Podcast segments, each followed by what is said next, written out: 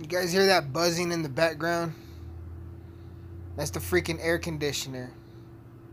So it's gonna buzz through this whole episode. You know what else is buzzing? Me. But what else is new, right? What else is new? Let's get in it, ladies and gentlemen. Welcome back to the Mind of Mansyn podcast. I am your host. It's me, Colorado recording artist Emiliano Mansyn. You know what freaking time it is? It's podcast time. You know how we get down. You can find us everywhere you find your podcasts. Just type in the search engine Mind of Mansyn, and that is M A N S Y N for those of you who don't know, for those of you who ain't up on it. Um, you can follow me on the social media platforms. Follow me on Instagram at Mansyn, M A N S Y N 8305. I use that the most. So I know you got one too. So you guys follow me on there. Anyway, man, we chilling today. We kicking back, kicking back, recording a podcast. You know, what are we gonna talk about today, though, Mansyn? I don't know. Whatever's on my mind, Mansyn. See, I talk to myself sometimes. Except sometimes I say things to myself that hurt my feelings. And then I say stuff back to myself that hurts my feelings, feelings. And then my feelings, feelings, feelings chime in and it's like, stop being a little bitch. Both of you, shut the fuck up. I'm just kidding, guys. I'm just kidding. I'm just kidding. The wax got to me. Wax got the best of me again. The wax got the best of your boy again. Yes, it did. Now I don't know how I feel about it. I was like, you know what? I'm not going to get that high today. Just a little bit. Just a little bit to take the edge off. Just a little tiny bit to take the damn edge off. A couple hits later, the torch fell over and I burned my hand. Not very bad, but I fucking touched the glass and forgot it was hot. It was pretty tight. Never touch the st- the stove when it's hot, kids, children, this new generation. Maybe if this new nah, shut up, Mansyn. You're gonna get fucking in trouble. Then you're gonna get your podcast banned, and then you're gonna have to fucking come up with a new name and a new identity. What would if I got banned off this podcast? I'm gonna knock on some fucking wood. I'll just keep my mouth shut once in a while and not say fucking horrible things. Um, what would I call a new podcast? We go from the mind of Mansyn to what we've created for the past like 20, 21 weeks, which is pretty dope, to having to start over. I do a podcast about awesome B movies. Fuck yeah. In the podcast would be called Be My Friend. I'd have to go by my government name though. So it'd be my government name. If you know what it is, shut the fuck up and don't tell anybody. I trust you. I trust you guys with my government name. If you don't know what my government name is, then good, good, good. Let's fucking keep it that way. Fine, I'll tell you guys my government name. It's Pedro de Pacas. Okay? My government name is Pedro de Pacas Jr. That's my government name. So now you guys know what my real name is. Better not fucking tell anybody. Used to fucking hate when I I'd fucking, you know, be scratching my balls under the desk at school like in fourth grade and shit and on the intercom. Mr. De Pacas, come to the principal's office. Mr. De Pacas, come to the principal's office. And I had to get up with a boner and walk through the class to the principal's office to deny the flu shot because I told him I didn't want to take the fucking microchip. And they were like, You're eight years old. How do you know about this shit? And I'm just going to end the story right there. And that's why. Shh.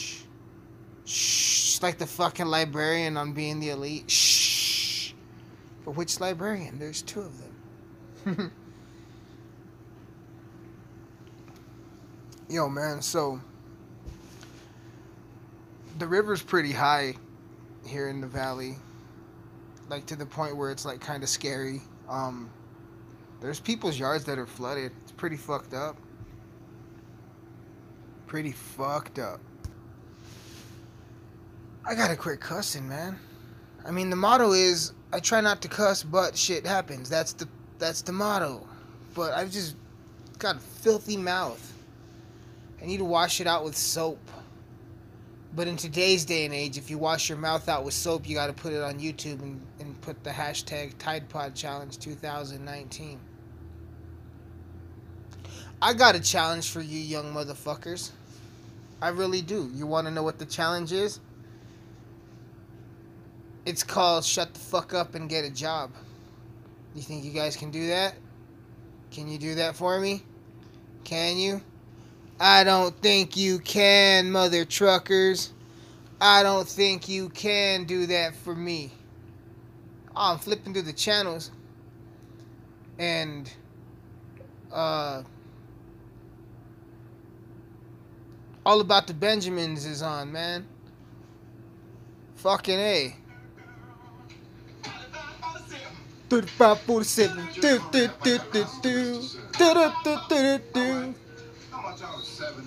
750. Why you talk like that? 750.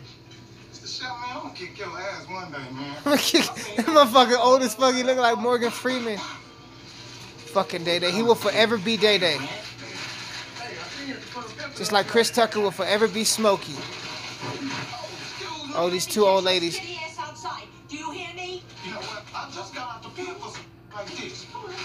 Ah, oh, damn! I forgot it's edited because it's on, it's on, it's on TV. All about the Benjamins, guys. You fuckers remember this movie? Let's see what year it is. 2002, man. 2002. You Still talking shit, bitch? Your favorite mumble rapper wasn't even born when this fucking movie came out. Anyway, it's with Ice Cube and Mike Epps.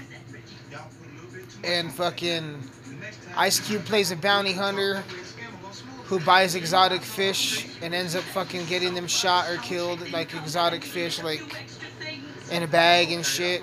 Like you know like a thousand dollar fish in a plastic bag and shit. Anyway, he plays a he plays a bounty hunter and uh, Day Day, Mike Epps, is the person he's looking for. He's got a warrant on him, and the mother he just saw him. Book him. That's his name, Agent Bucum. So he chases Mike Epps, and Mike Epps wins the fucking lottery. It's a dope movie. You guys need to watch it. if this music shit don't work out, I'm gonna become a fucking pro wrestler. I'm not 35 years old yet. I just turned 31. But if, but by the time I'm 35, I'm gonna move to fucking Tijuana, Mexico. I'm gonna train with the luchadors. And then, and then, I will introduce my character to the American Indies based off the fucking I don't know what the fuck British, Irish, whatever accent the fucking what the, what's the guy's the bad guy's name on this fucking movie? Williamson. The guy that owns the boat shop. Where he tells Ice Cube you couldn't afford this fucking boat even if you wanted. Yeah, all about the Benjamins, man. Dope ass fucking movie. 2002. Damn. Alright, Ice Ice Cube's chasing fucking Day Day. Day Day found a little fucking wooden ladder just out of nowhere. Horrible booking. That's some WWE booking. There just happens to be a ladder there. And he fucking climbs up the ladder under the roof and crip walks and fucking laughs at Ice Cube. Uses the little gimmick ladder to go up the fucking second story of the roof, and Ice Cube's just throwing random shit. Ladies and gentlemen, this is poor WWE booking in an Ice Cube Mike Epps movie. Not bad, not bad, not fucking bad at all. I found something to watch while I talk to you guys about the fucking Double Down Tour 2019, motherfuckers. Damn it, quit cussing. Every time you put out a podcast, you cuss. The world does not have to revolve around cussing, Mansyn. You son of a bitch. You fucking punk ass motherfucker. You don't have to be fucking cussing all the fucking time. They're, what if little kids listen to this? I apologize. I do really apologize, ladies and gentlemen. Ladies and gentlemen, we are gonna segue with a drink real quick. Yup. Yup. There it is. There it is. So, what'd you guys do today? Did you brush your fucking teeth? We've had this conversation. We've had this conversation. You gotta, you guys, you guys gotta start doing this for me. Three simple rules. Four if you count drinking water. Tattoo these on your body as a daily reminder. Put them on your the home screen of your phone as a daily reminder. Because some of you people out there in society are not doing this. You got to do this. Not just for me, for the people around you. Okay? So the three rules you got to live by. Four if you count drinking water. Wipe front to back. Wash your hands and brush your teeth. That's all you guys got to do. Do it for your Uncle Mansyn. Okay? Do it for Man Swollen. Do it for do it for the children. Do it for the kids. Okay? Do it for do it for the the the rescue animals. Okay? You guys got to start wiping front to back, brushing your teeth and washing your hands. This shit is getting out of control. Shame on you guys. Shame. Shame on you guys. Fucking politicians. You guys should know better. Fucking smelly fucks. Smell like the mushroom farm and fucking diapers every time I pull just kidding, guys. I'm just kidding. Just kidding. But you guys got to do those and drink more water. Replace replace it with water. Whatever you like to drink, replace it with water. You like pop? Replace it with water. You like tea? Replace it with water. Fuck it. You like drinking beer and I bet you feel like shit in the mornings, huh? Getting all fucked up at night. I remember them days. Sometimes I crave it, sometimes I don't. Like I said, I mostly crave it when I see when I go to concerts, like when I see 20,000 or like a fucking badass stadium show. I'm so high I forgot the air conditioner was on until I just looked at it. See, I already got immune to the sound.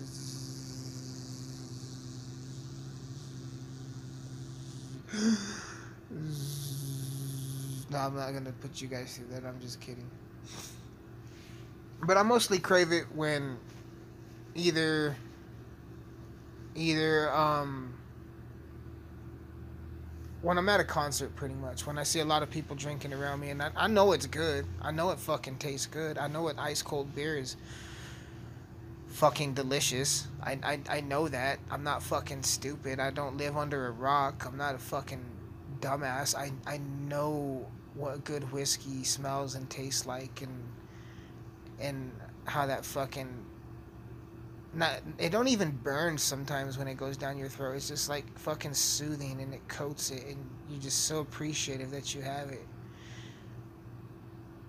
I know what it's like to fucking drink good shit. You understand? I know what it's like to pay twelve dollars for a can of fucking Bud Light or Coors Light at a fucking concert. I understand this. We've been through this together. You guys know me. We've been through this together.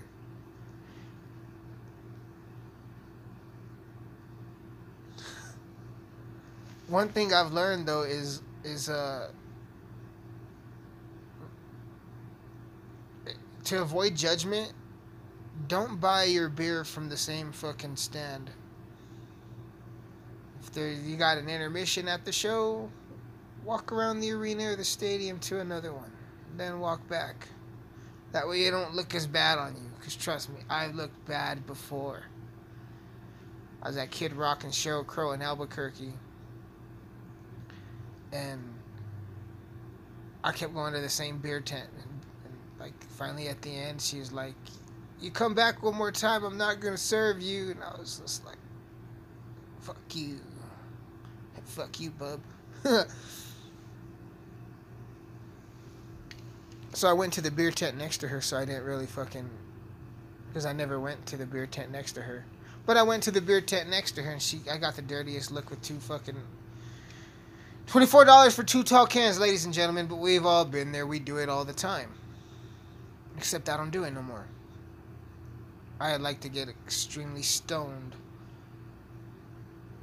before a concert. And the only time I crave the alcohol is when I start coming down from the marijuana, the, the reefer, the dope, the pot, the Mary Jane, all those racist slang words for a plant that has so much use and purpose, y'all. Anyway, what was I saying? Oh yeah, when I come down off that is when I start craving the uh, the alcohol ski. But when I see how miserable people look when they're fucking drunk, stumbling everywhere, and at some venues they don't even give you a tall can; they give you a tall ass fucking clear plastic cup, and they fill it to the rim. And you're so drunk, stumbling to people trying to make it back to your seat or trying to make it back to the pit where you're standing or whatever and then guess what happens? Then guess what the freak happens? You spill half your beer on your wrist. I've done that. I've seen it. One thing I've noticed when you don't drink at a concert is a lot of people spill their liquor and it smells like spilt liquor a lot. One thing I like to look forward to is not feeling like shit the next morning. I ain't gonna lie. And that's exactly what happened when uh, we gonna talk about it, y'all. We gonna talk about it. Let's do it. Back in May, I went to uh, the Double Down Tour 2019 with Mr. The Chief, Mr. The Chief, with freaking Eric Church, y'all. Eric Church came to Denver for two nights on his Double Down Tour at the Pepsi Center, and I just happened to show up for two nights. And it was an incredible freaking show, and I'm gonna give you the rundown I'm to give you the down low run, the run down low.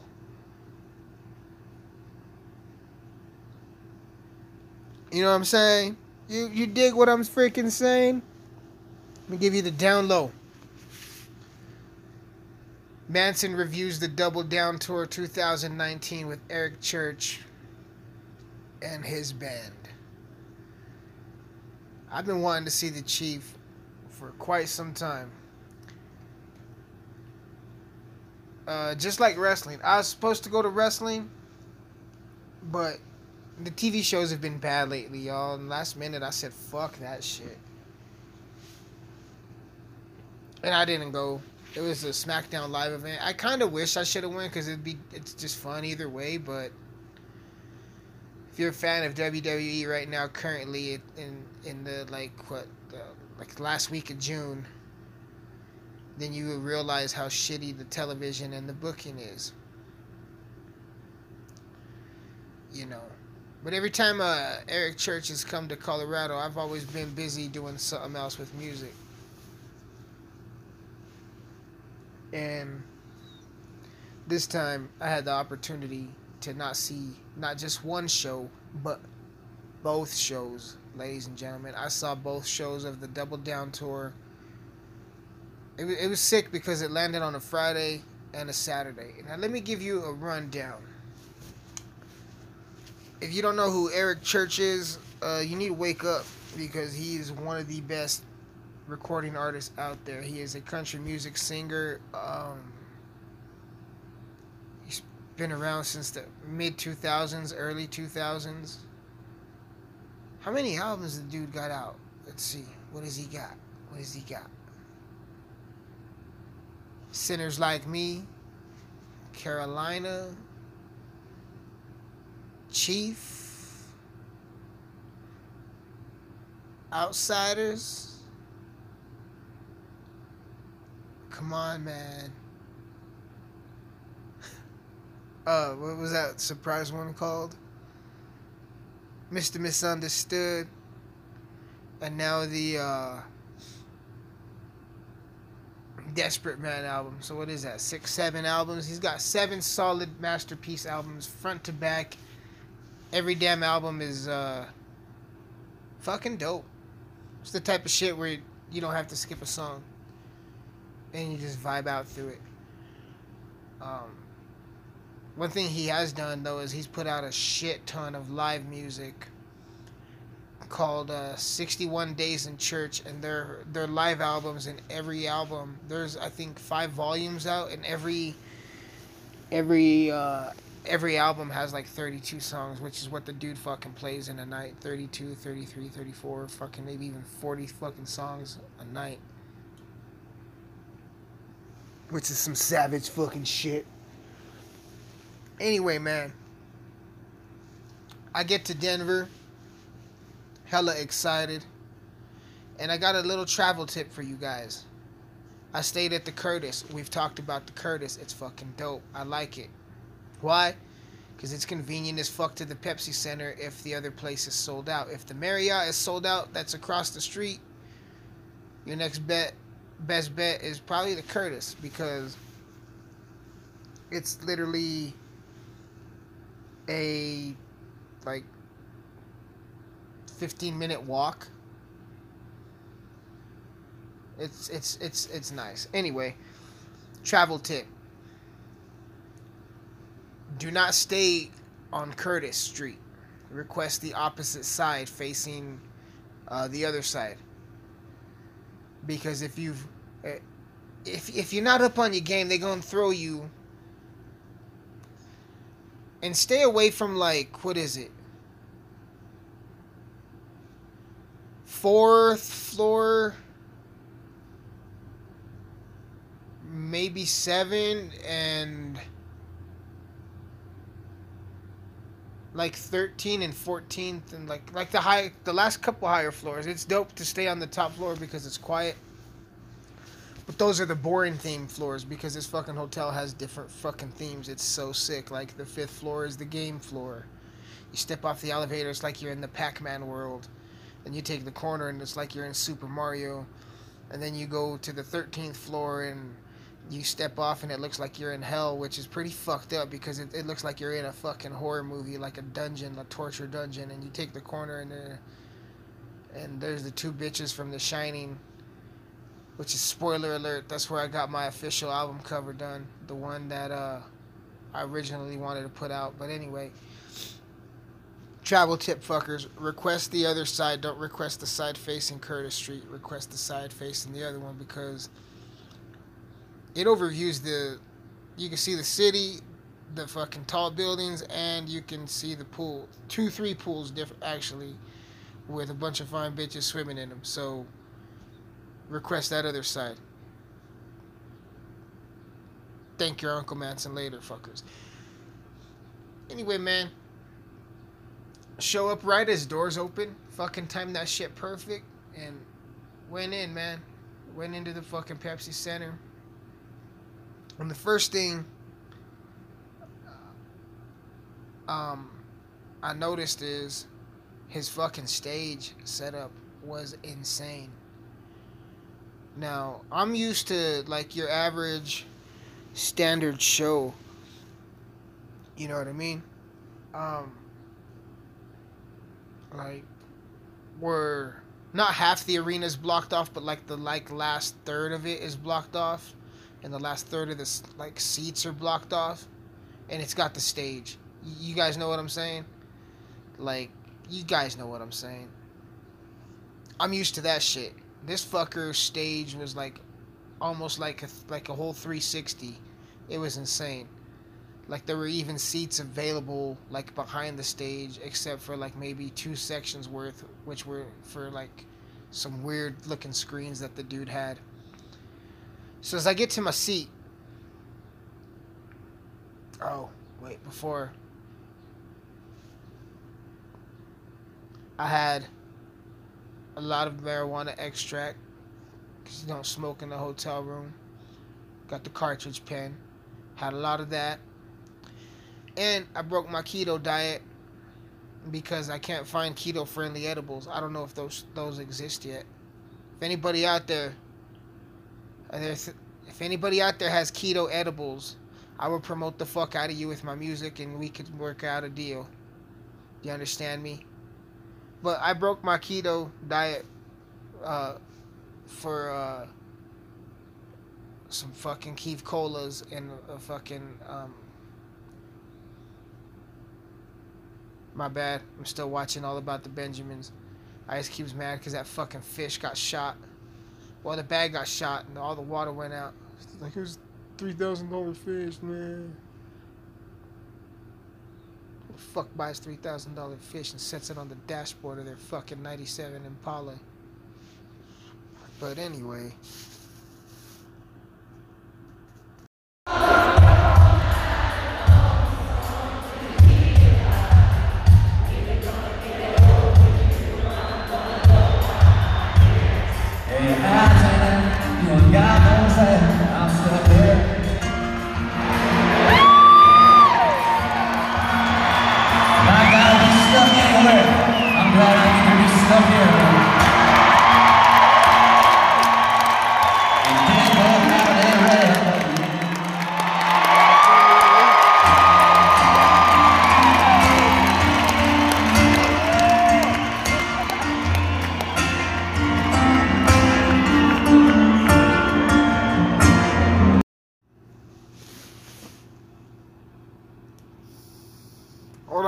Taking a hit.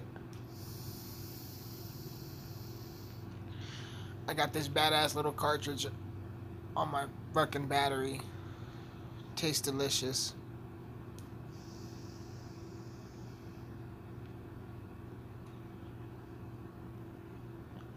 It is a member of the of the Diesel family. I miss Strain of the Day. Do you guys miss Strain of the Day and Song of the Day? Do you guys miss that shit? I don't care if you do. It's my fucking podcast, Marks. Ha ha ha ha ha ha ha ha ha ha. I'm fucking sad. No, I'm kidding, guys. Alright, so. fucking A. Excuse me. Better take another hit to make sure I don't cough again.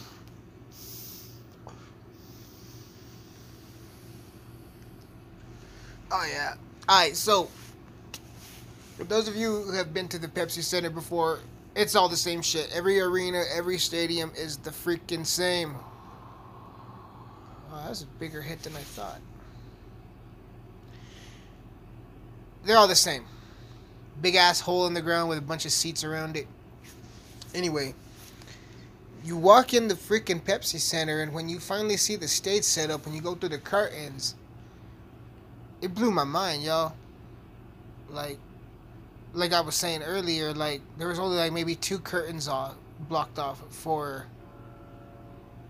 a couple like like three background screens that he had. Um, and like it was kind of it was it wasn't a circle. It was like a square stage with uh like a catwalk, kind of like a catwalk towards like the edges, with the pit in the middle. And no matter where you were at in that arena, there was not a bad seat in that house. The way that stage was set up. And I was up top, and you could see the dude's facial expressions from every song freaking perfect. Alright.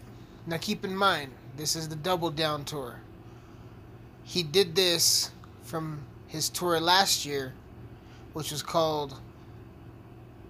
Well, let's see. The year before that, he went on tour, I believe, with Dwight Yoakam and Halestorm, which is an amazing conversation. That's like a fucking Emiliano Mansyn tour right there, right, right there, man. Fucking, fucking fuck yeah. And then the tour he did after that was called the Holding My Own tour, which was just him. It's just him, and he played for three hours straight, just him and his band. No opening act, no support act, it's just fucking him. And the tour did so well that it was in demand that every time he went to a city, like for example, like Denver, people were pissed off because they it sold out so quick and they didn't get enough time. There wasn't there were too many people that tried to buy tickets, kind of like what happened with um, the no pun intended the Double or Nothing uh, wrestling pay per view that just happened with the brand new company All Elite Wrestling AEW. They sold out the MGM Grand Garden Arena in like five minutes, and they sold like 12,000 tickets. But they found out the queue of people that wanted to buy tickets was like 137,000. So that's how this tour was for Eric Church last year on the Holding My Own tour. He was in such high demand that he was like, you know what, I got to double down he even said that on that Instagram interview, that post that they put up on YouTube and all that. He goes, "I gotta, I got you guys wanted, you guys want me so much, I gotta, fucking a, that fucking hit got the best of me, guys. She got the best of me, broke my heart, and all that's left of me is beating in this guitar. Anyway, uh." Where was I going with this? Oh yeah. I remember. I'm just kidding, guys. I totally remember. Um No, I don't remember. Fuck me. I don't remember. What was I talking about? Ah, just kidding, you guys. I'm just kidding. The dude sold so much tickets that not enough people were able to buy them, if that makes any sense. So he's like, fuck it. Every city I go to, I'm doing two nights. And just hope that you guys fucking come and show up. So the whole fucking thing, the whole gimmick for the tour was not saying the tour was a gimmick. I'm a wrestling fan. That's how I fucking pronounce things because I listen to a lot of wrestling podcasts like Taz and Steve Austin and, and the Jericho shit. And I, I use gimmick for a lot of shit. But anyway, the the the deal for the tour was was the double down. One city, two nights, and he's gonna end the tour with one big stadium show at Nissan Stadium in Nashville, which I'll talk about in a fucking second. Anyway, this this fucking guy, man, fucking Eric Church, man, this fucking guy sells out the Pepsi Center. The way his whole stage was set up, fourteen thousand people on Friday night and 14,000 people on Saturday night. Fucking sick. By himself, him and his band. So that that just blows my mind. I mean, when I go to like big shows or any show really, there's well, if you go to a if you go to a if you go to a hip hop show by certain promoters, there'll be like 25 opening acts. And then the headliner that was dope like in 2003. But not those shows. Real shows, they have like one, two opening acts, three opening acts, whatever. You know. Not really anybody just shows the fuck up by themselves. Them and their band plays for 14,000 people two nights in a row and fucking dips to the next city. That's that's some G shit right there. Anyway, um, when you get there, you know it's just the Pepsi Center going. They got the little advertisements going. You know, on the stripe screen that goes around, and you know people are getting drunk and getting their seats and getting in the pit and the screens are down. Okay, the screens are pointing to the crowd, like literally pointing, like like an arrow, like they're like an arrow. Like you guys get what I'm fucking saying?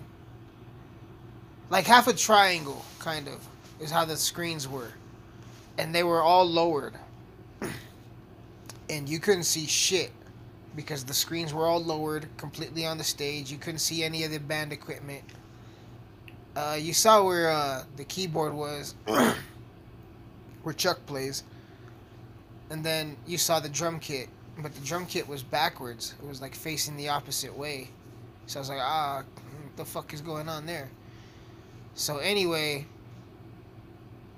when when the music stops and the fucking lights go out, everybody knows what that means. It's time for the fucking show to start.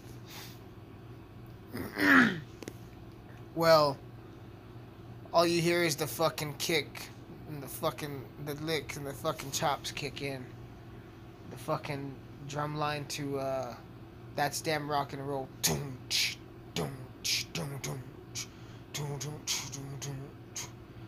And then like all of a sudden like you hear Eric fucking singing, you you hear Eric Church fucking singing, but you can't see shit.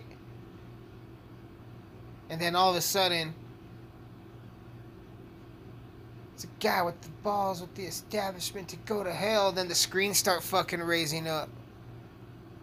And then next thing you know, some Slipknot type of shit happens, and the fucking drum kit raises up and fucking spins a whole 180 degrees on some Slipknot Tommy Lee shit and Godsmack shit. And they just start rocking the motherfucking house, y'all. They start rocking the motherfucking house. First song of the first night on Friday night was That's Damn Rock and Roll. Blew my fucking mind.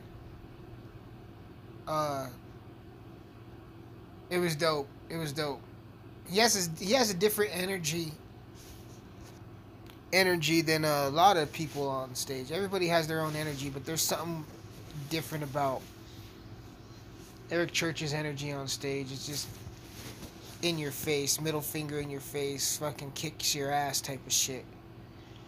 Uh, seconds. I don't remember the whole set list from the first night, but uh, I found a set list on the internet and it matches the second night, except a couple things. So the second song was Country Music Jesus. And I think the third song was Homeboy. And it was just dope. But one thing I really, really, really enjoyed. Hold on, y'all. This is what I was talking about. All about the Benjamins, baby. Listen to the guy talking. He's gonna be my pro wrestling character when I fail in hip hop. That's Ice Cube talking. Peep game. Peep, follow me. Imagine me. I think he's Irish because he sounds like Finn Balor. You know what I mean? Look, now I got six thousand dollars. Six thousand dollars. Listen to the guy. This is how I cut promos. You know what? If he needs six million dollars, he still couldn't afford this boat. You know what I'm saying? Wait a minute, dog. You don't even know me like that, man. Have a nice day. You know what? See, last time I came in here, I had to deal with him like you. Hey, home, go manager, man. Go get Fuck the manager. I'm the owner, Robert Wilson. And see that big hole in the wall over there? That's called the door. Use Oh, I'm gonna so fucking cut my wrestling promos on the like this guy when I fucking Hey, don't- wait, don't do that. turn down a fucking another major deal. All right, thank you. Look, man, you better get your hands off me before beat the brakes off your Beat the monkey brakes off your monkey. Yeah, and there's some nice, wholesome white people signing a deal for a boat. Fuck yeah. Anyway. uh, fuck yeah. I'll have to go back into the episode and figure out what I said my wrestling name would be. If I even said it'd be Handsome David Joe. If I said something earlier, I'd change it. My new wrestling name is Handsome David Joe. But let's get back on the subject, Mansyn. You procrastinating some of my, some of my bitch. She's procrastinating some of my bitch. so, one thing I really dig about the way Eric Church and his band play is they play like they're a heavy metal band. like like if you were to go see I'm saying this because I fucking mean it and because I've seen it. You receive the same energy as you would as a Slipknot show or Disturbed, you know, Rob Zombie, you know, Five Finger Death Punch, you know, shit like that, you know, vibes like that. That's how hard these fuckers rock the fuck out. And so imagine the energy of a heavy metal band, group, act, whatever, with the tradition of pure country music and the fucking soul of like fucking R and B and fucking blues. It is fucking insane with with the outlaw attitude, all mixed in one. It's fucking awesome. fucking awesome. Fucking amazing. But he did a mix of everything from like every album, and then he did a lot of covers too. But one thing I want to say is a big whoa, whoa, holy shit, man, to Joanna Cotton, his backup singer. Yo, they were popping for her a little harder than him at a couple times, man. That chick's got some pipes. She's an amazing vocalist. Y'all check her out. Joanna Cotton. Chick's voice is the truth, and when you mix it with Eric Church's style, it's so freaking perfect. It's freaking perfect harmony. The way she would come in, like the way she would do, like, like she brought it to heavy metal status with the first song when they came out swinging on the first one with "That's Damn Rock and Roll." There were times when you really couldn't tell a difference between her and Lzzy, because of course, if you guys don't know, Lzzy Hale is featured on that song that's Damn Rock and Roll, and Lzzy Hale is the lead singer of the metal band, rock band, whatever, Halestorm. Fucking amazing. Which they just announced they're gonna be touring with Godsmack this fall, and there's a Colorado show. So I'm fucking hella stoked about that. But anyway, Joanna Cotton was hitting those. She was bringing that metal vibe to the track to show you that she's just more than a, and I'm doing this in quotations, country singer. You know what I'm saying? Those harmonies blend perfect. Like the record year harmonies blend perfect. So fucking perfect. The round here buzz so perfect. The Chattanooga, Chattanooga, fucking marijuana and cottonmouth. See what it does to you kids? Don't do marijuana because it it will uh it will make you thirsty. And when you're on a podcast talking to a lot more people than you ever thought you would, when you're talking, see what I mean? Fucking son of a bitch. There's that fucking, there's that fucking snapping again. Son of a bitch. Every time I fucking smoke out of a fucking, damn, that's a fast snap for the podcast. For those of you who ain't familiar with the snap, shit like this just happens when some shit just happens. If you know, you know. If you don't know, stick around, follow the podcast, and just follow along, motherfuckers. Follow along, motherfuckers. Follow the fuck uh long. You dirty son of a bitches.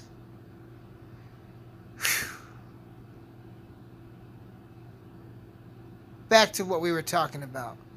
Now that it, yeah, I don't think that snapping's gonna come back. It, it, I, I think it left for good. I see it driving down the road, and it's fucking Prius. but the harmonies with Eric Church and Joanna Cotton so freaking perfect. You know, um, they did more of I'd say I'd, I'd say Mr. Misunderstood and well the first night anyway I felt was more Mr. Misunderstood and more um Desperate Man on there. You know, but I was telling a buddy of mine um, that, and I'll explain what happened on because this is the first night we're talking about. I got to talk about the second night. So I was telling a buddy of mine that he didn't have a backstage area because it was almost a 360 stage, give or take one area, and you could see the seats behind there. You could tell there was no backstage, just a curtain and some screens. So, um, his backstage was under the stage, downstairs, because you could see the staircase, like towards the back of the stage where his guitar techs and everybody else's guitar techs were uh, running up and down, you know, handing him the new guitars every time they change songs. So when he did Jack Daniels the first night, he said, "I'll be right back." When after like after the second verse and it goes down into the like slide guitar part, do do do do do do do do do. I'm fucking stone trying to imitate it. Ah, but um, he went down downstairs, and he had those like little red solo cups, but the size of shot glasses. You know what I'm saying? You guys know what I'm saying. And this motherfucker pulls out a handle of Jack Daniels, and he starts pouring the handle upside fucking down, filling every little tiny cup of Jack Daniels. And then that when it was all full, there was a lot left in that fucking bottle. Dude just takes a swig back kills the handle, what's left in the handle anyway, and um, proceeds to get his backstage crew, engineers and guitar techs and everybody drunk with shots and shots of Jack Daniels. And this is all on the big screen. This fucking guy is getting his crew drunk as fuck, which is badass. And then he goes back up the stairs, kind of stumbling, and he just finishes the song. Amazing shit. Killer shit. Like uh, Jon Moxley said on that Jericho podcast, for those of you who are wrestling fans, oh, that's such good shit. That's good shit right there. Uh, you'll know the reference. I'm gonna start. I'm gonna jack that. That's good shit.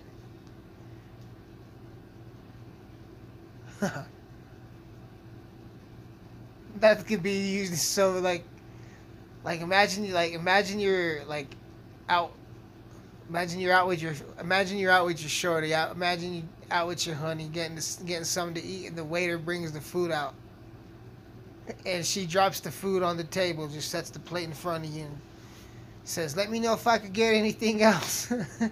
just stick your finger in the food and lick it, and be like, "Oh, that's such good shit," and just see how awkward the vibe gets. I guarantee you that will fuck up the whole mood, but it'd be kind of worth it because it'd be funny. But let your lady in on it because the whole trick is to like not trip her out because you don't want to trip her out because that's just not fucking. If you get awkward like that, it could just ruin a lot of shit. So if she's in on it, and you could get her to do it too, like stick her finger like on her steak and just like lick her finger and have her do like the female version of the Vince McMahon. Oh, that's such good shit. And see how both, if you get looked at, that would be some legendary shit. That would be some good. Uh, that'd be such good shit.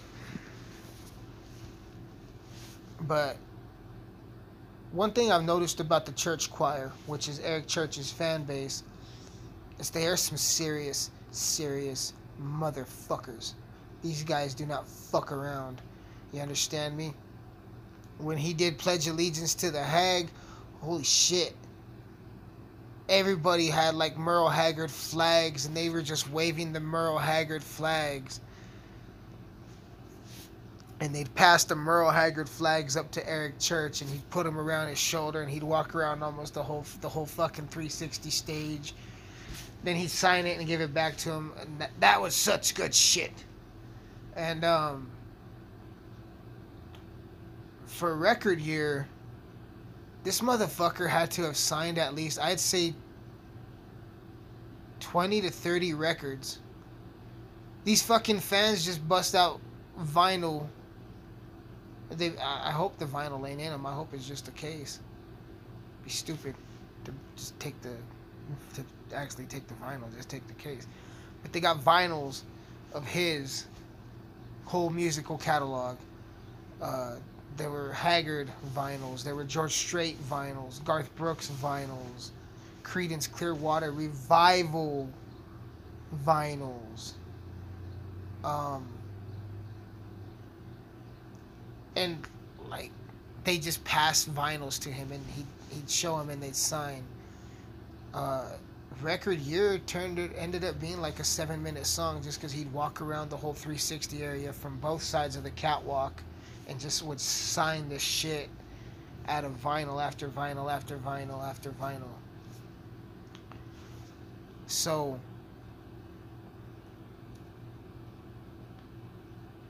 damn, that's a lot of vinyl. I'm just like sitting back, like thinking, like, fuck, that's that's that's a dope thing to do. And they do that on these boots too. Motherfucking dudes just take off their boots and bitches take off their boots and just pass them to him, and he just signs their boots and and shit like that, which is dope. But the first night was I, I feel was more heavy hitting, hard hitting come out swinging. The whole fucking set is in your face. He had a couple like stripped down, uh, intimate moments, acoustic moments with the crowd. He did his infamous, uh, um, the fuck is it called? Mistress Named Music medley, where he uh, plays Mistress Named Music and then he just turns Mistress Named Music into like a fucking 10 or 15 minute. It, it's up to him. Whatever the fucking guy wants to do, it's up to fucking him. And I'll tell you about that here in a second. But he turns Mistress Named Music into like a 10, 15 minute improv fucking acoustic jam session with the crowd. And the first night, um, he did. What did he mix with it?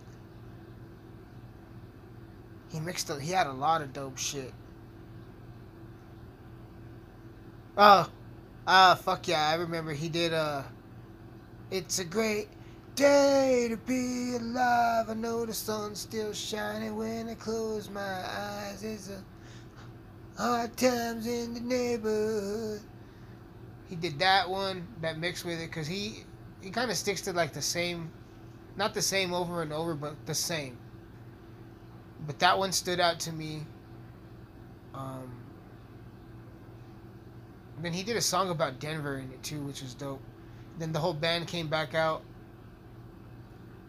after the intermission. This fucking guy plays for like an hour and a half, then has like a 18 minute intermission, and then comes back out and rocks for like another 45 minutes to an hour. It's fucking insane. So second half of the first night, it's still pretty hard, heavy hitting, swinging, and in your face, which was fucking dope. But it, it was it was sick.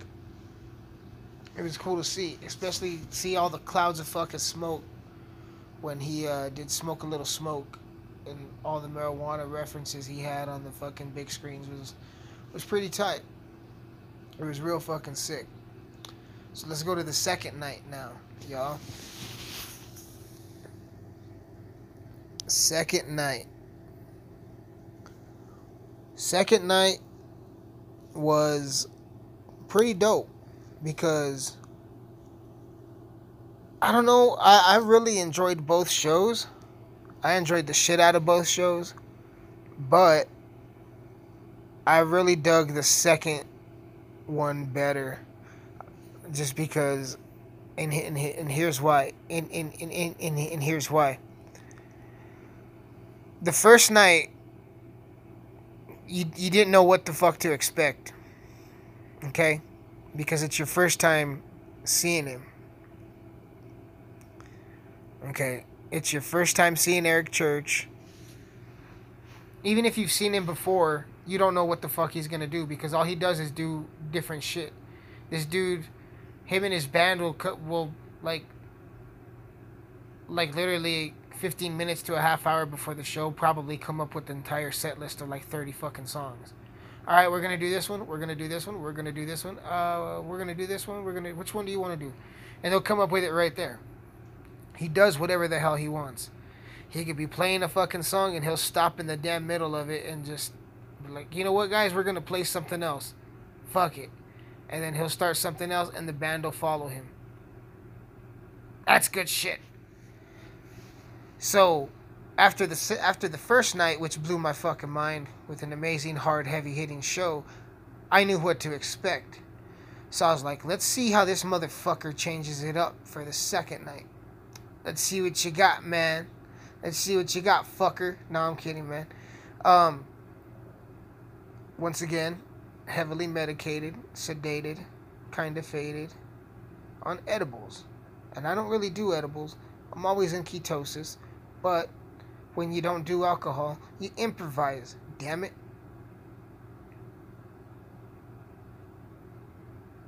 Because as soon as you spark up a joint, the fat. I'm assuming this bitch was pregnant because she was fucking fat whore.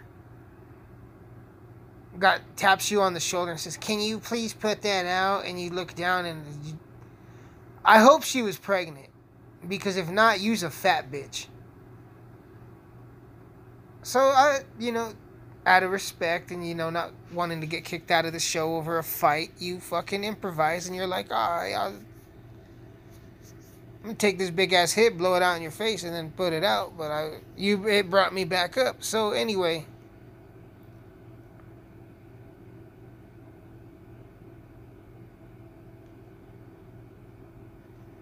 So we do it this way, y'all.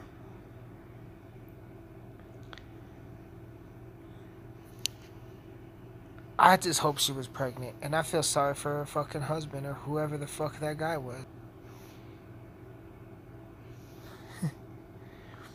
I just thought of something. Whose fucking idea was it? Just out of nowhere. This has nothing to do with anything. Whose idea was it to sell bottled water for six bucks, eight bucks? And tall cans of beer for 12.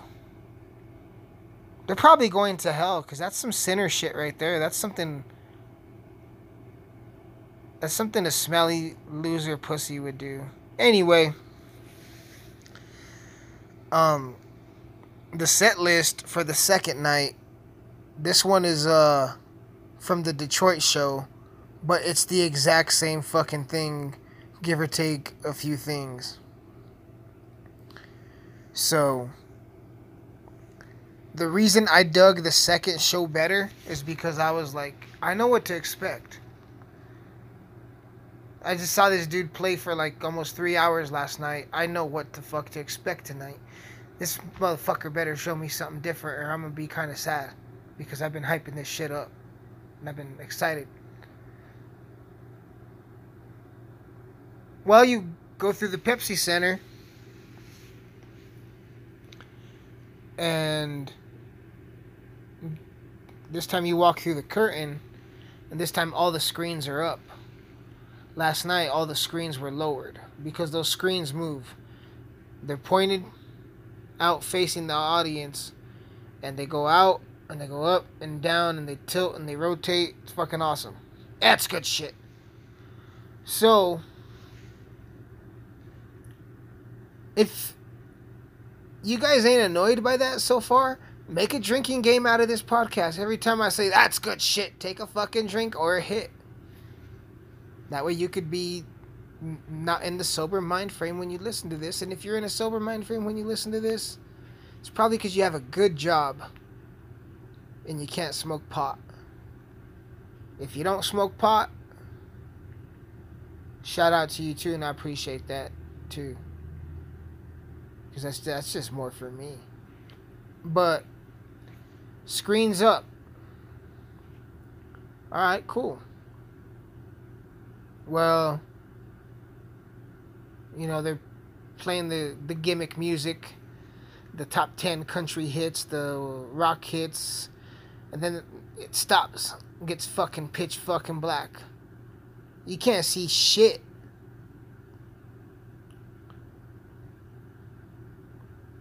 And then like motherfuckers just start screaming and you know he's around somewhere because it's pitch black and you can't see shit. But you know he's there because the people are going nuts and they're just popping everywhere and it's getting louder and louder and fucking louder and louder.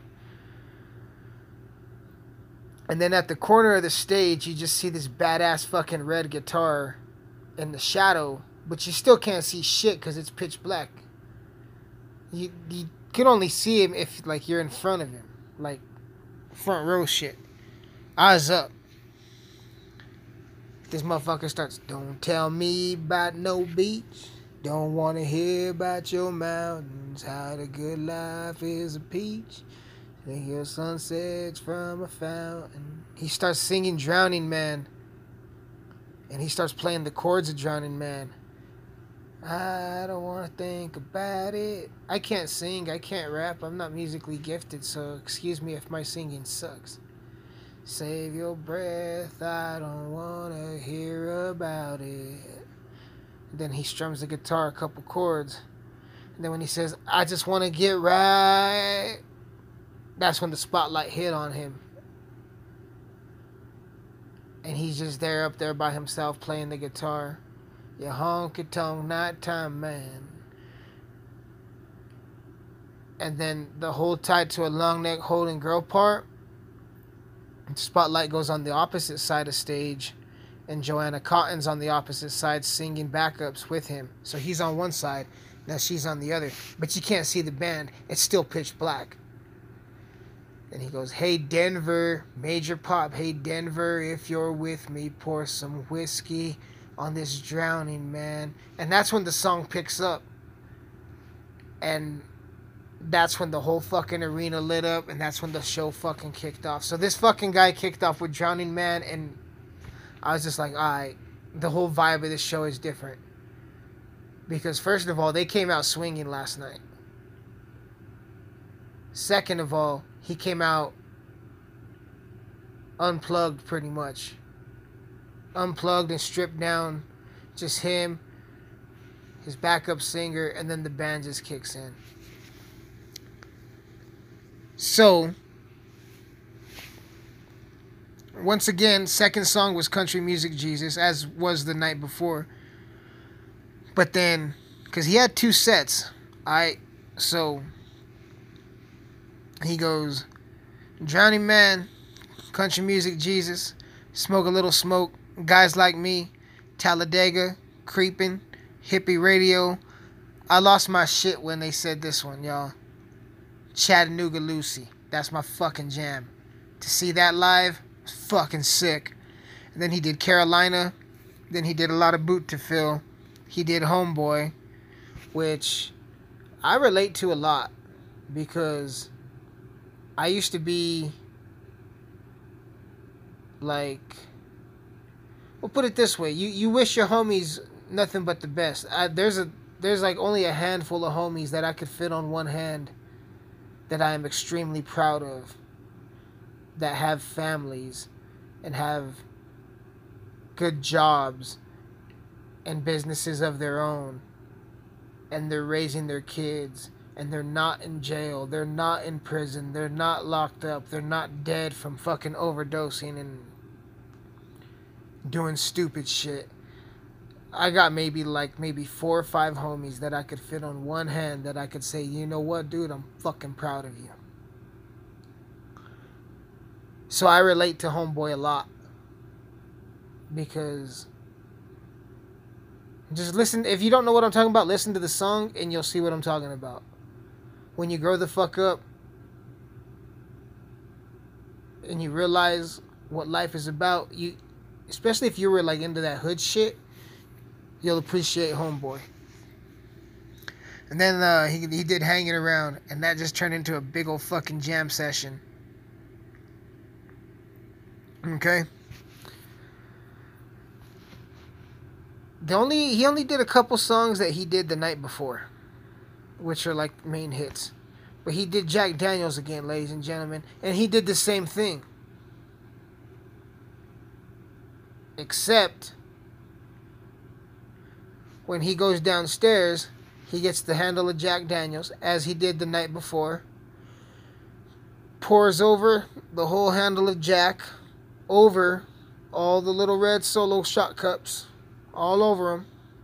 Fills them all up Guess who's on the motherfucking big screen hanging out backstage downstairs at the Eric Church show? Fucking Joe Flacco and fucking Peyton Manning. All the Denver Bronco fan marks fucking marked the fuck out. They popped. Peyton standing there looking all awkward in a fucking suit. And the fucking camera's on Eric Church and they put it on Peyton and he hands Peyton a shot of whiskey and Peyton's just standing there like, uh, uh, uh. Of course you gotta drink it. You're not gonna be a little bitch. So he drinks it, makes the nastiest stink face, throws the fucking little cup down like he's a big badass, and he kept getting him drunk the whole night. It was fucking awesome. Then after that, he did a pretty dope ass fucking version of Mistress Named Music. Again, we got another Mistress Named Music melody, ladies and gentlemen. Um, it was sick. It, it was fucking sick as fuck.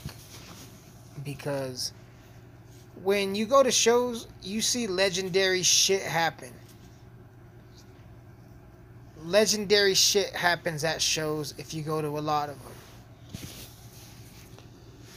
Like me, for example, when I saw Tech N9ne at the Strange Noise Tour 2008, he brought a bitch up on stage, put her in a chair, and rapped to her pussy. You heard what the fuck I said, ladies and gentlemen. He rapped to her pussy. He sat her on a chair, a folding chair, put her legs over his shoulders, and he rapped to her pussy in front of a sold out Fillmore in Denver. And oh, that's such good shit. But that is like the most G shit I have ever seen at a fucking concert. Until I see Korn at the 2010 Mayhem Festival and they don't say a whole fucking word the whole night. They didn't they didn't say a whole word to the crowd the whole night. They played their first song, they played for a whole hour straight. They didn't say shit to the whole crowd. The whole band walked off, and then Munky comes back out and just says, Thank you guys. Thank you. And just walks the fuck off. All rock, no fucking talk. Okay? That's G shit. Ah, it's such good shit. That's G shit. Just like the Tech N9ne rapping to a woman's pussy on stage. After that is when I seen Kid Rock literally perform every single piece of equipment, every single instrument on that stage. And then finished it off with DJing, tearing up the turntables, hitting the fucking ones and twos, smoking a fucking joint, drinking Jim Beam while a fifth of Jim Beam is spinning on a turntable. Ah, it's such good shit. Some hasn't happened for a while, y'all. And I've been going to shows. I've had a lot of I've went to a lot of good shows, a lot of great shows. And then I saw the Zac Brown band do a cover of uh they mixed Bohemian Rhapsody and Tupac's Hail Mary. It, it wasn't Zac Brown who was singing. It was the he used to play the bass. Now he's a guitar player in the band. I don't know his name. The, the fucking big dude, the big fucking white dude with the big beard, biker looking fucker. Hail Mary, nigga, run quick, see, just to see that uh, fucking good shit. Then nothing happened after that until Eric Church's Mistress Named Music Medley, night number two in Denver, and the motherfucker did an acoustic version of fucking Def Leppard's Pour Some Sugar on Me, and the crowd was singing long, louder than he was fucking singing. And he had the microphone. That, that, ah, it's such good shit. Fuck yeah. Then after that was the intermission. Dopeness. Dopeness. Time to get a fucking beer if that's your thing. Time to take a piss if that's your thing. Time to get some shitty arena food if that's your thing. Or if you want to just walk around and look at bitches, and that's your thing too. Whatever your thing is to do during an intermission, you go do it. Just make sure you wipe front to back, wash your hands, and brush your teeth. And remember to drink a little bit more water here and there. But anyway, he kicks into solid. Give me back my hometown. Desperate man. Did pledge allegiance to the hag again. Drink in my hand. And then he did like a whole bunch of covers that had to do with Colorado that he didn't do the night before. And then he did High Wire, which is dope. What I almost was like a wrecking ball. And then he did Sinners Like Me. And then once again, as the night before, he finished with These Boots and Springsteen. Always finishes with Springsteen. Okay. We're not done, y'all. Sky walks back out and starts doing Holding My Own. And then Those I've Loved.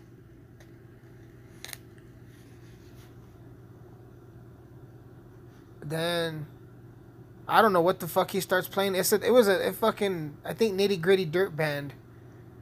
When we were walking out of the Pepsi Center, and I'm like, what fucking time is it? I look down at the phone because I, I wanted to fucking be a mark and take a picture in front of the semi so I could have something to post for this podcast. If you see on my Instagram, you probably saw the fucking picture. If you didn't see the picture, that means I didn't put it up.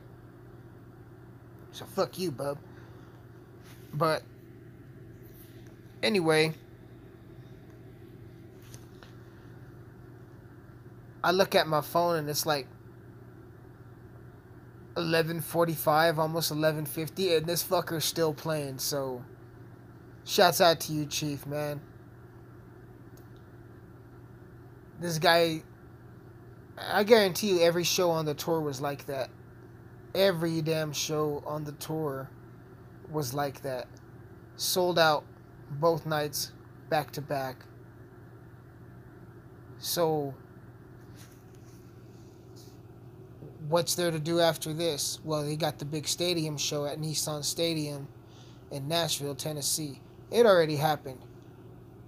This guy played Nissan Stadium in Nashville, Tennessee by himself, him and his band, and set the attendance record, ladies and gentlemen. Fuck you, country radio. Fuck you, Music Row. That's got to be a big fuck you to a lot of country artists out there, man. Think about it. To play Nissan Stadium in Music City, just you and your band, and you set the attendance record, and you're never really on the radio, you're never really on the TV, and you're on some outlaw shit. Oh, I bet you some people were pissed.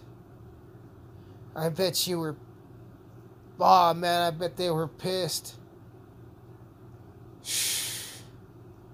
Oh man, I bet they were so pissed. The Dixie Chicks are probably rolling in their grave. They're not dead, Mansyn. Oh. My bad. Um. Yeah, I better tell my editor to edit that part out. Hey, editor! What?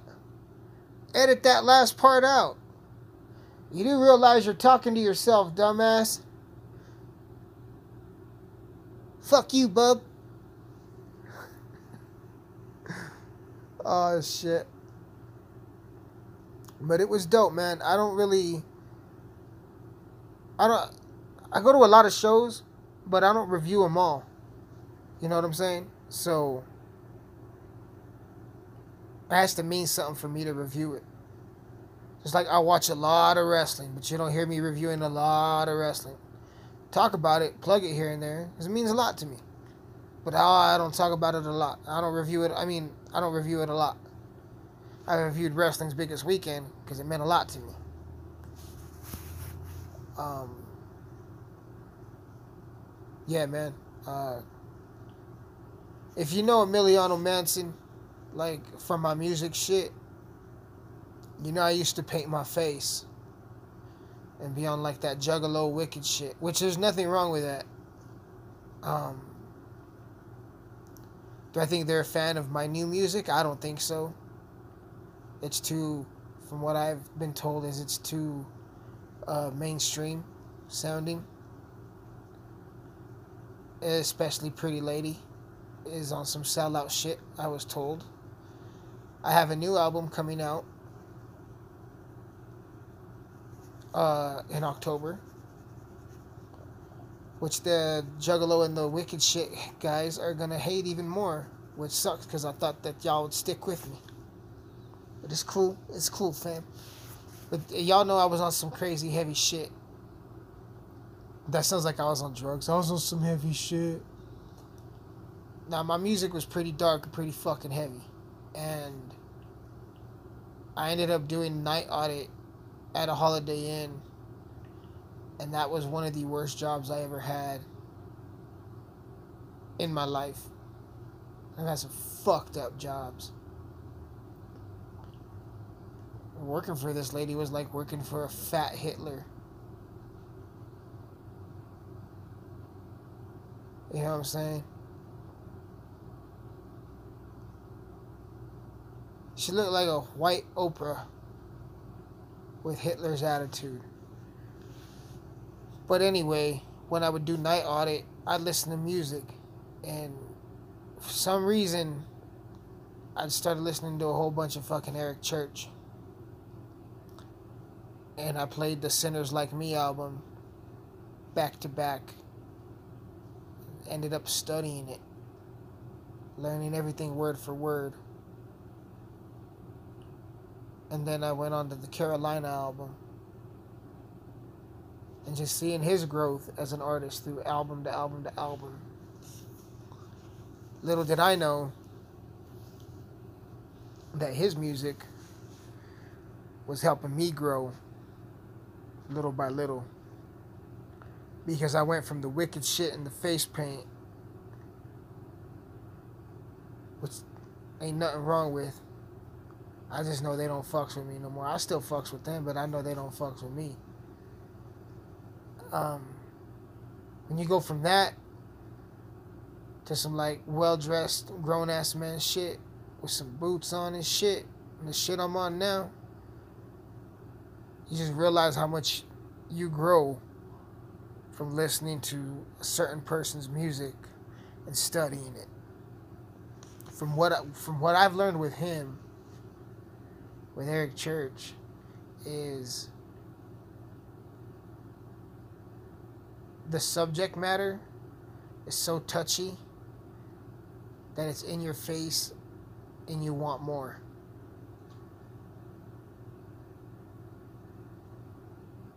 I'm I'm a huge fan of his music and I love all of his albums. But I find it weird that my favorite song from him of all time it's a song that just came out, which is weird. You'd think, you know, your favorite song by one of your favorite artists would be some of the classic shit. But for some reason, mine is some of it. And when he did the stripped down version of it and he walked around the whole fucking stage, I saw what it actually means. Everybody connects with the crowd but not everybody can connect on them with a personal level, with personal lyrics and personal message. Like beer don't keep, love's not cheap, trucks don't wreck themselves.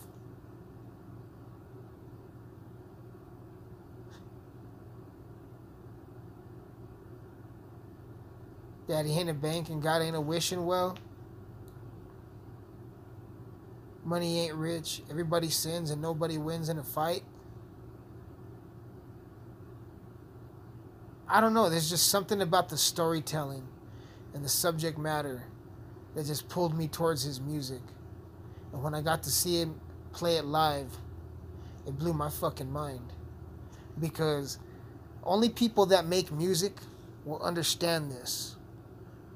So if you're listening to this and you're a musician, whether if you play an instrument or if you're a songwriter or a singer, you'll understand what I'm saying we have a curse We are cursed because we cannot enjoy music like everybody else. I've said that millions of times. And I know I've said that over and over on a couple podcasts. People that make music and write music. We can't enjoy music like everybody else, y'all. Because we study it. We know what it took to make. We know what it took to get from the thought in your head to the word on your pad. Don't write on your fucking tablets and phones. Fucking noobs. Pen to paper. I don't care if you're in hip hop, country, whatever the fuck. Fuck you and feed you fish heads if you write on a computer or a phone. Sissy. But only we, the only musicians that, that do this, only we know what it's like to go from the thought in your head to the to writing it down on the paper to singing it out loud for the first time learning it getting familiar with it connecting the emotion with it learning how to throw the emotion out of it making it perfect to going in the studio and doing it over and over and over and over and over and over until fucking Jesse tells you, okay, that's good, it sounds good.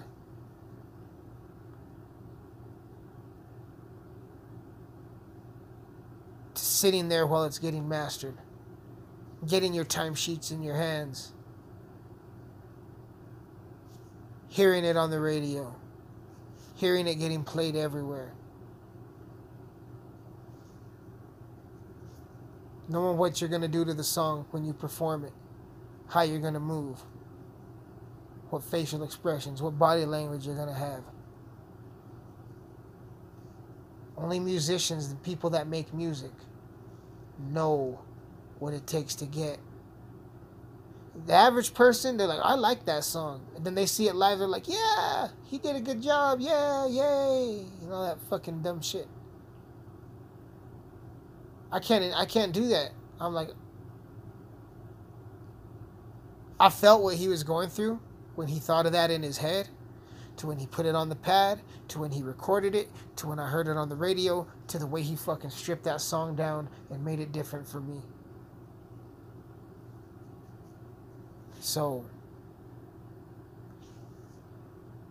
I just got to say this to all you young aspiring artists out there whether if you're a up and coming rapper or singer or musician in general, producer, beat maker, whatever the fuck, go to a show. Spend your hard earned money on a real show. I'm not dissing nobody's shows.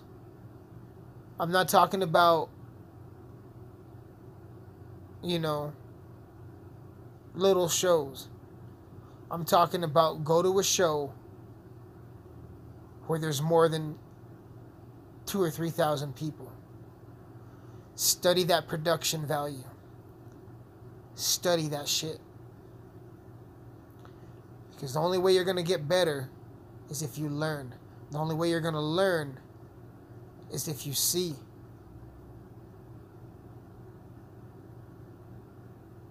Trust me. Go go to a fucking show at an amphitheater or an arena or a stadium and just see how fuck how many fucking speakers are hanging from that side of the stage and that side and there's towers over there with speakers hanging holy shit that's crazy. See shit like that. Look how many fucking lights there are? Holy shit. This is nuts. Study that shit. Because if you think that you're going to make it doing tiny shows in front of three or four hundred people,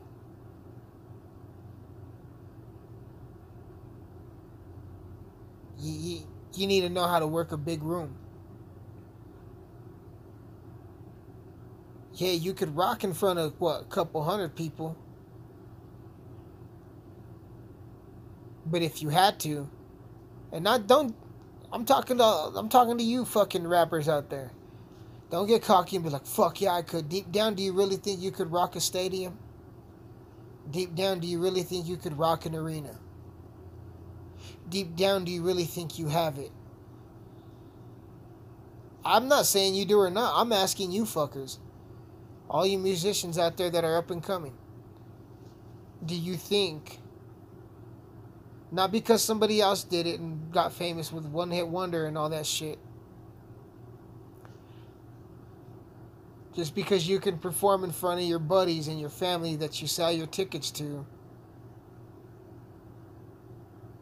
does not mean you can perform in front of a fucking sold out arena, stadium, or fucking festival. That does not mean shit. And you ain't gonna know how to do it unless you do it. But if you go to these shows and you watch these veterans, doesn't matter what genre, you watch them how they fucking work 20,000 people, even 5,000 people, then you get an idea on how you're gonna have to move, how you're gonna have to switch it up. For all you rappers out there, you're gonna learn that there's more to just walking back and forth, waving your hands, grabbing your fucking nuts. All you up and coming singers out there, mm, people in a band, you guys know there's more than just uh, standing there and playing, right? And trying not to step on the cords. You guys know for probably an extra 60, 70 bucks, it's worth it to go, like, you know, cordless, wireless, amp packs and shit. Um, all you singers out there, you guys do realize that it's okay to say, hey, let's test my levels before I start my set. You guys do get that that's okay, right? All you up and coming rappers out there. You guys do realize it's okay. You don't have to use their fucking shitty microphone. You paid the your dumbass paid the money for for the tickets to sell that you only sold to your cousins and your homies from work. You paid that money. You paid that much money to play. You paid 500 bucks to open up for so and so. If you're going to do that shit, first of all, if you're going to spend your money on something stupid, like oh, paying to play, you could have bought a fucking dope ass fucking microphone a cordless microphone to perform with for that money. And then the next show you do, tell them shit, since I'm paying all this money, I want to use my mic. Plug my fucking microphone in. And then you got your own shit. You guys do realize it's okay to do that, right? You don't just have to hand over five hundred to a thousand dollars, and the tickets you didn't that are left over that you didn't, and I'm doing this in quotation, sold, and just be happy with your time. Like if this is your seventh show with that promoter and he's still putting you on like first or second, or even third, be like, bro. Didn't I at least get a little fucking longevity here, a little fucking tenure with this shit? Ain't there a little bit of fucking? He's, gonna laugh in your face and tell you "fuck you," you local. I would. I do. I ask to use my own shit. I ask to test my own vocals before I fucking perform. You got to, man. After all, you're the dumbass who fucking paid the money to pay to play, so the least you could do is be like Burger King and have it your fucking way, motherfucker. You know what I'm saying?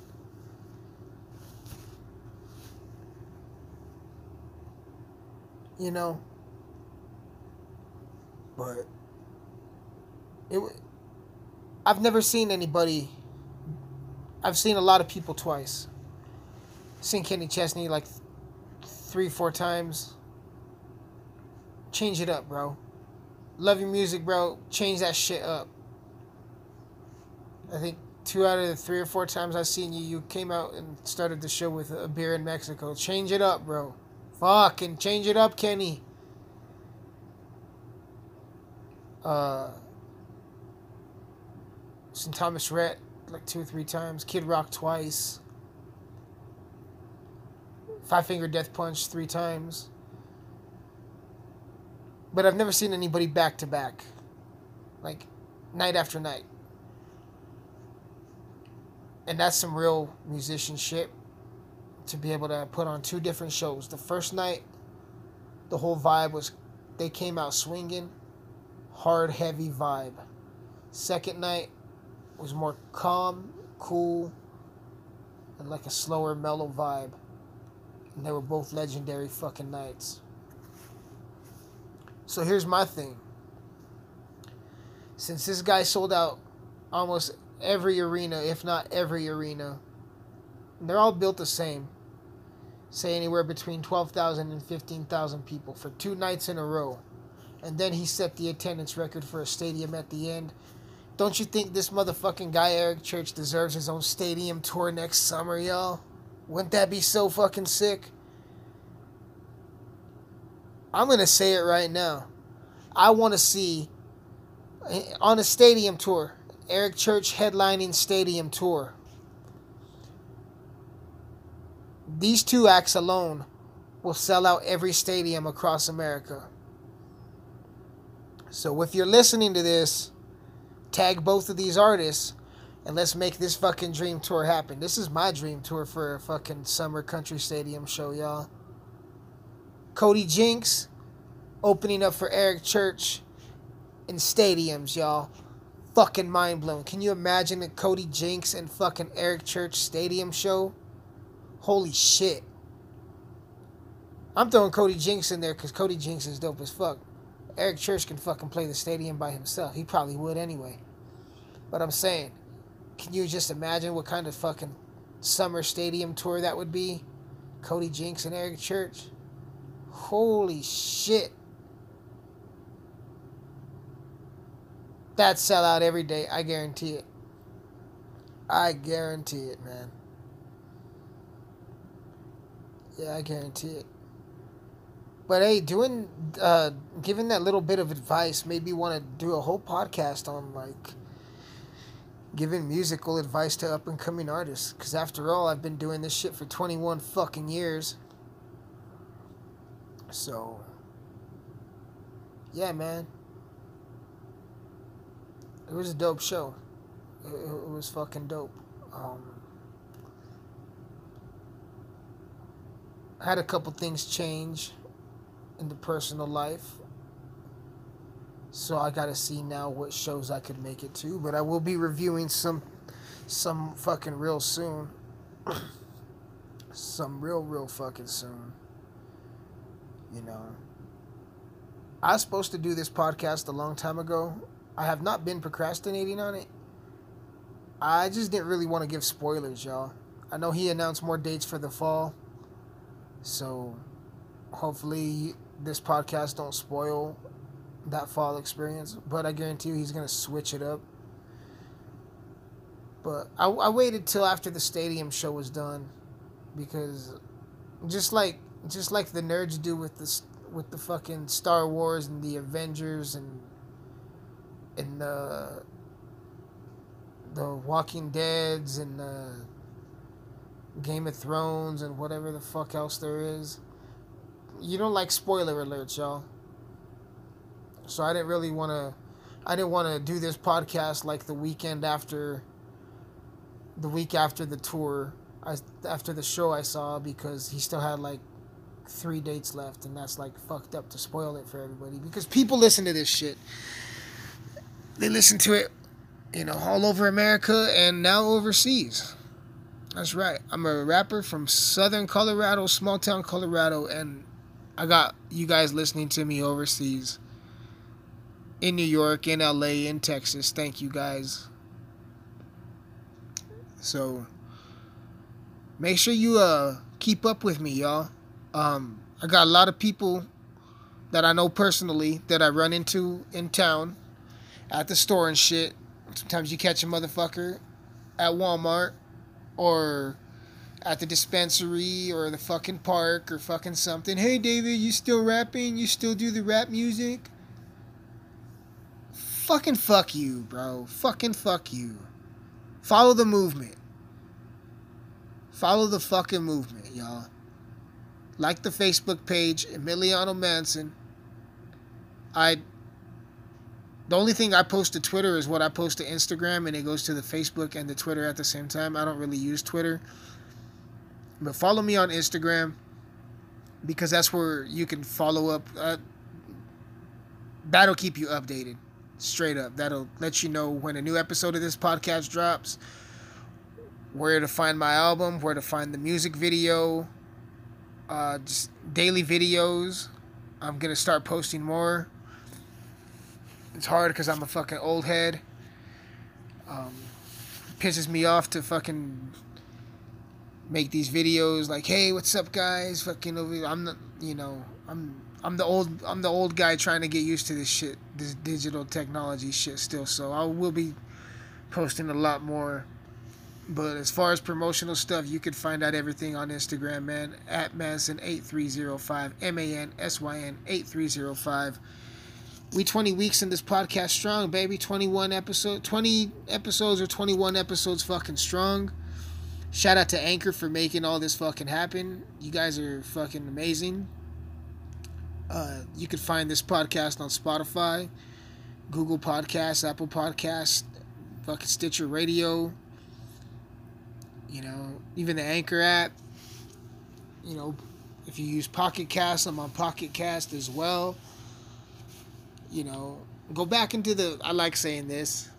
This makes me feel like a cocky prick. Go back into the archives and fucking. I got some dope shit, man.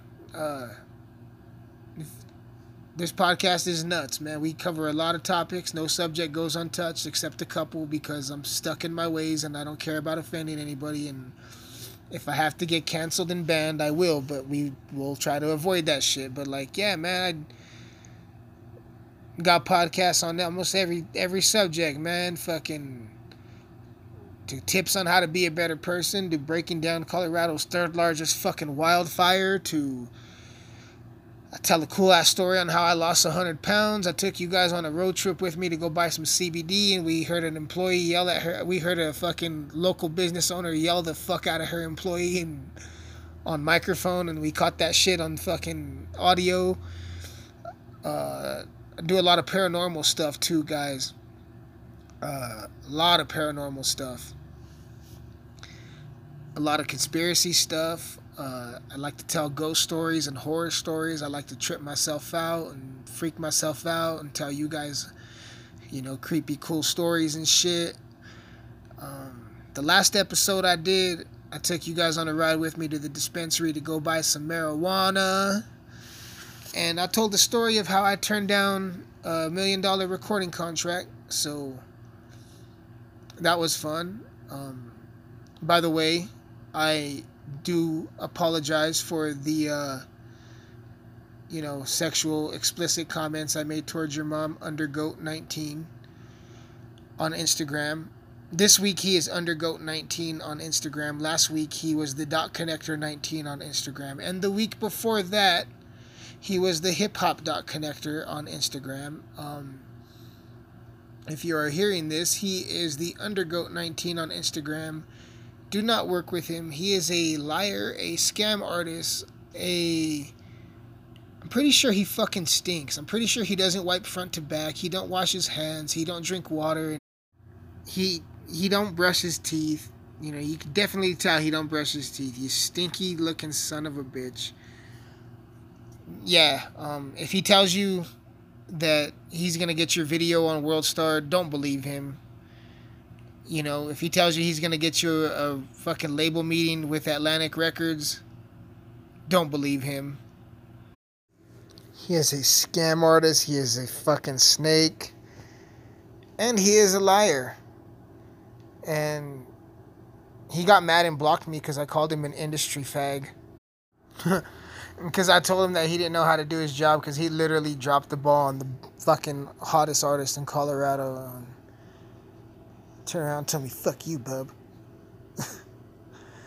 nah, man, but it, it was a cool experience. You know, his mom can cook. She is an amazing fucking cook. You know what I'm saying? Tremendous. Tremendous. The best soul food I ever ate under Goat 19. The best soul food I ever ate. Fucking, mwah, fucking delicious. Delicious. But yeah, man. Um, I don't really know what else to say. New episodes drop every week. It's supposed to be every Monday, but shit happens. You guys know how the fuck that goes. Uh, is there any other cheap plugs that I want to. Anything else I want to say before I sign off for this motherfucker? Um, you know, I already plugged all the social medias. YouTube, go to YouTube. And you know that little magnifying glass that you could type shit in? Type in 8305 TV wants the end of the world music video shot fucking downtown Denver. Done in 4K, done the right way. Shout out to Anderson Flicks. We gonna link up soon for another one. But yeah, man, the music video's out. The whole album is out right now. Go to my Instagram, Mansyn8305, and the link is in the bio, man. And it take you to the album. The album's out now. It's called Red Rum. It's on Spotify, Apple Music, Google, Tidal, iHeartRadio, Amazon. Fucking all the tracks is on YouTube. You're sleeping on your boy, man. Wake the fuck up and, and start listening to some dope hip hop. Why? Because you guys deserve it. Trust me. Your ears have not combed in a while. Emiliano Mansyn will make your ears come. You will come your ears will come all over the place once you listen to my shit. Damn, that's fucking dope. I just thought of that. I'm glad I got that on fucking audio. but yeah, man, the album's out. Um the podcast is out all major platforms. New episodes every single fucking week. Yo, you guys know the deal. You know what's up. You know we ain't fucking around anymore. And uh yeah, man, uh I'm I'm doing good, I guess. I mean, I got healthy. I lost over 100 pounds. I quit fucking drinking. Um got the album out, music videos out, podcast every week. Guess you could say I got my shit together. Let's hope I don't fuck it up. Knock on some wood.